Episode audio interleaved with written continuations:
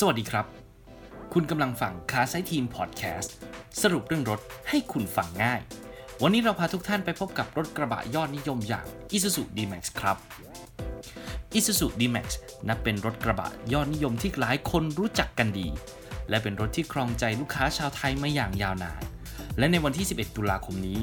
Isuzu D-Max Generation ที่ 3กำลังจะเปิดตัวครั้งแรกในประเทศไทย ซึ่งเป็นประเทศแรกของโลก ภายใต้สโลแกนอันเวอร์วังอย่างพลานุภาพพลิกโลก แต่ก่อนที่ D-Max ใหม่จะเปิดตัวนั้น วันนี้เราจะพาทุกท่านไปพบกับ 4 เรื่องที่คุณอาจไม่เคยรู้มาก่อน เกี่ยวกับ Isuzu D-Max และรวมไปถึง Isuzu ด้วยครับ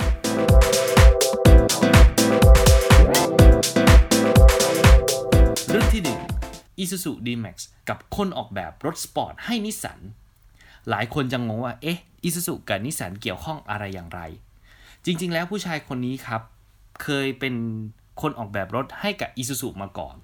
ก่อนที่จะย้ายตัวเองไปอยู่ในนิสสันซึ่งผู้ชายคนนั้นก็คือชิโร่นากามูระครับ ชิโร่นากามูระเนี่ยเคยฝากผลงานไว้หลากหลายรุ่น และรวมไปถึง SUV 3 ประตูสุดเฟี้ยวอย่าง Isuzu V-Cross นั่นเอง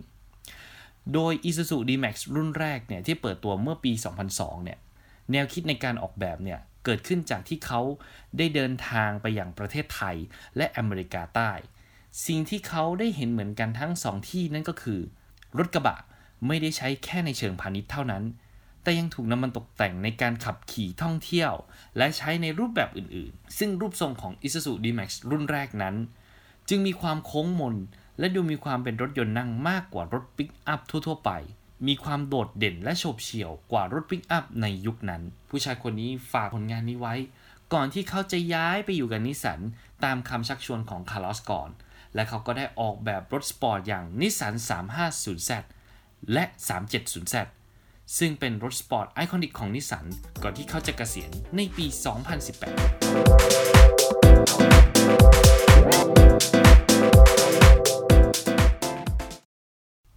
2. เครื่องยนต์ 4JJ1 ขนาด 3.0 ลิตร ไม่ได้อยู่แค่ในรถกระบะ D-Max เท่านั้น หลายคนอาจจะสงสัยว่า เอ๊ะทำไม Isuzu ยังคงต้องล่าขายเครื่องยนต์บล็อก 4JJ1 TC หรือ 4JJ1 อะไรก็ตามที่ขึ้นว่า 4JJ เนี่ย นั่นก็คือเครื่องยนต์ขนาด 3.0 ลิตร Common Rail หรือ 3.0 DDI Blue Power จริง ๆ แล้วนะครับ เครื่องยนต์ตัวนี้เนี่ยไม่ได้อยู่แค่ในรถกระบะอย่างเดียว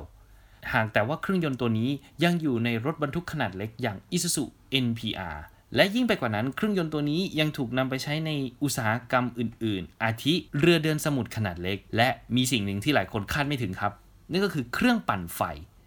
จึงทำให้เครื่องยนต์ตัวนี้เนี่ยยังสามารถจำหน่ายได้อย่างยาวนาน เพียงแค่มีการปรับปรุงชิ้นส่วนและรวมไปถึงจูนเครื่องยนต์ให้เหมาะสมกับการใช้งานนั้นๆ ก็สามารถใช้งานได้แทบทุกประเภท และต้นทุนต่อหน่วยเนี่ยถือว่าถูกกว่าเครื่องยนต์ขนาด 4JK1TC หรือขนาด 2.5 ลิตร ที่เคยจำหน่ายไปก่อนหน้านั้น และรวมไปถึงเครื่องยนต์ 1.9 ลิตร ที่ใช้อยู่ในรถยนต์ณปัจจุบันนี้ครับ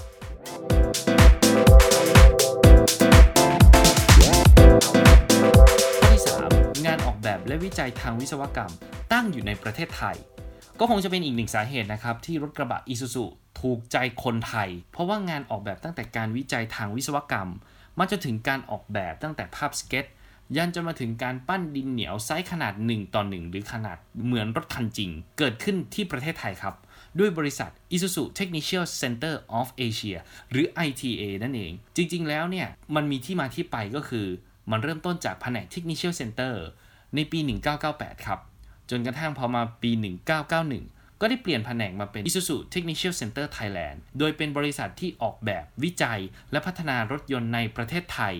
ก่อนที่ปี 2000 จะขยับขยายจากประเทศไทยไปเป็นในระดับเอเชีย พร้อมเปลี่ยนชื่อเป็นบริษัท Isuzu Technical Center of Asia และในปี 2005 ก็กลายเป็นศูนย์กลางในการวิจัยและพัฒนารถกระบะ และรถยนต์ของ Isuzu ทั่วทุกภูมิภาคของโลก ก็จะเรียกได้ว่า ไทยเป็นศูนย์กลางในการทำรถของ Isuzu เลยก็ว่าได้ และแน่นอนครับว่าในเรื่องของการทำงานนั้น การตัดสินใจและรวมไปถึงอำนาจต่างๆ นานานั้น ไทยกับญี่ปุ่น ค่อนข้างที่จะใกล้เคียงกัน จึงไม่แปลกใจครับว่าทำไม Isuzu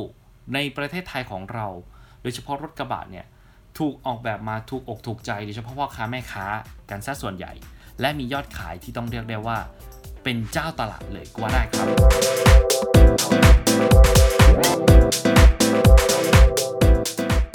ข้อที่ 4 ดูเหมือนว่าเรื่องนี้จะใกล้เคียงกับ Isuzu D-Max ที่กำลังจะเปิดตัวในวันที่ 11 ตุลาคมนะครับ แต่ว่าเรื่องนี้เนี่ยอาจจะไม่ใช่เรื่องใหม่สำหรับคนที่ติดตามรถมาตั้งแต่ยุคประมาณ 80-90 เพราะนี่ไม่ใช่ครั้งแรกที่ Isuzu กับ Mazda ร่วมมือกันนะครับ เพราะว่าหากย้อนกลับไปในปี 1992 Ford และ Mazda ประสบปัญหาเครื่องยนต์ดีเซลขนาด 2.2 ลิตรของตนนั้น พละกำลังไม่เพียงพอต่อการใช้งาน จึงมีความจำเป็นที่จะต้องหา partner ใหม่ในการหาเครื่องยนต์ที่เหมาะสมกับประเทศไทย จึงมาร่วมมือกับทาง Isuzu ในการนำเครื่องยนต์ 4JA1 มาใส่ใน Mazda B2500 Thunder และ Ford Marathon ด้วยความร่วมมือนี้เริ่มต้นตั้งแต่ปี 1992 จนมาถึงปี 1996 สำหรับ Ford Marathon และปี 1992 จนถึง 1997 สำหรับ Mazda Thunder และในเวลาต่อมา Ford ก็พัฒนาเครื่องยนต์ในตระกูล WL ใส่ใน Ford Ranger และ Mazda Fighter ในปี 1999 ความร่วมมือระหว่าง Mazda กับ Isuzu นั้นจึงต้องแยกจากกันณตอนนั้น และแน่นอนครับว่า ในปี 2016 Mazda และ Isuzu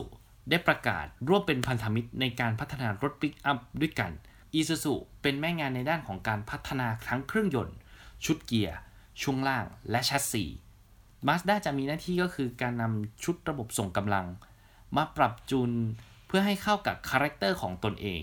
แต่ในด้านของการออกแบบนั้น ถือว่าเป็นการให้อิสระกับทั้งคู่ ฉะนั้นไม่ต้องกังวลว่ามันจะเป็นในลักษณะที่ เปลี่ยนตราโลโก้หรือเปล่าไม่ใช่ แน่นอนครับว่า Mazda เขาก็มีโคโดรออยู่แล้ว ส่วน Isuzu ก็จะเป็นสไตล์ของ Isuzu อยู่แล้ว ฉะนั้นก็คงต้องรอดูกันต่อไปว่า ทั้ง 2 คันนี้จะออกมาหน้าตาเป็นอย่างไร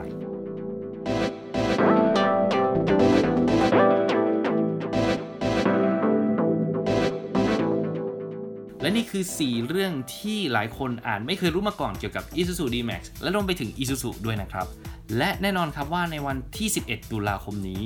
Isuzu D-Max Generation ที่ 3 จะเปิดตัวเป็นครั้งแรกในโลกที่ประเทศไทย หลายท่านก็คงอยากจะรู้เรื่องของรายละเอียด และรวมไปถึงตัวรถ และสเปค และราคา สามารถติดตามความเคลื่อนไหวได้ที่ Car Site Team ทุกช่องทาง ทั้งใน Facebook Car Site Team YouTube Car Site Channel และเว็บไซต์ c a r s i t e n t h ทั้ง 3 ช่องทางนี้เราจะนำเสนอ ในทุกแง่มุมของ Isuzu D-Max Generation ที่ 3 อย่าลืมติดตามกันด้วยนะครับ 11 ตุลาคมนี้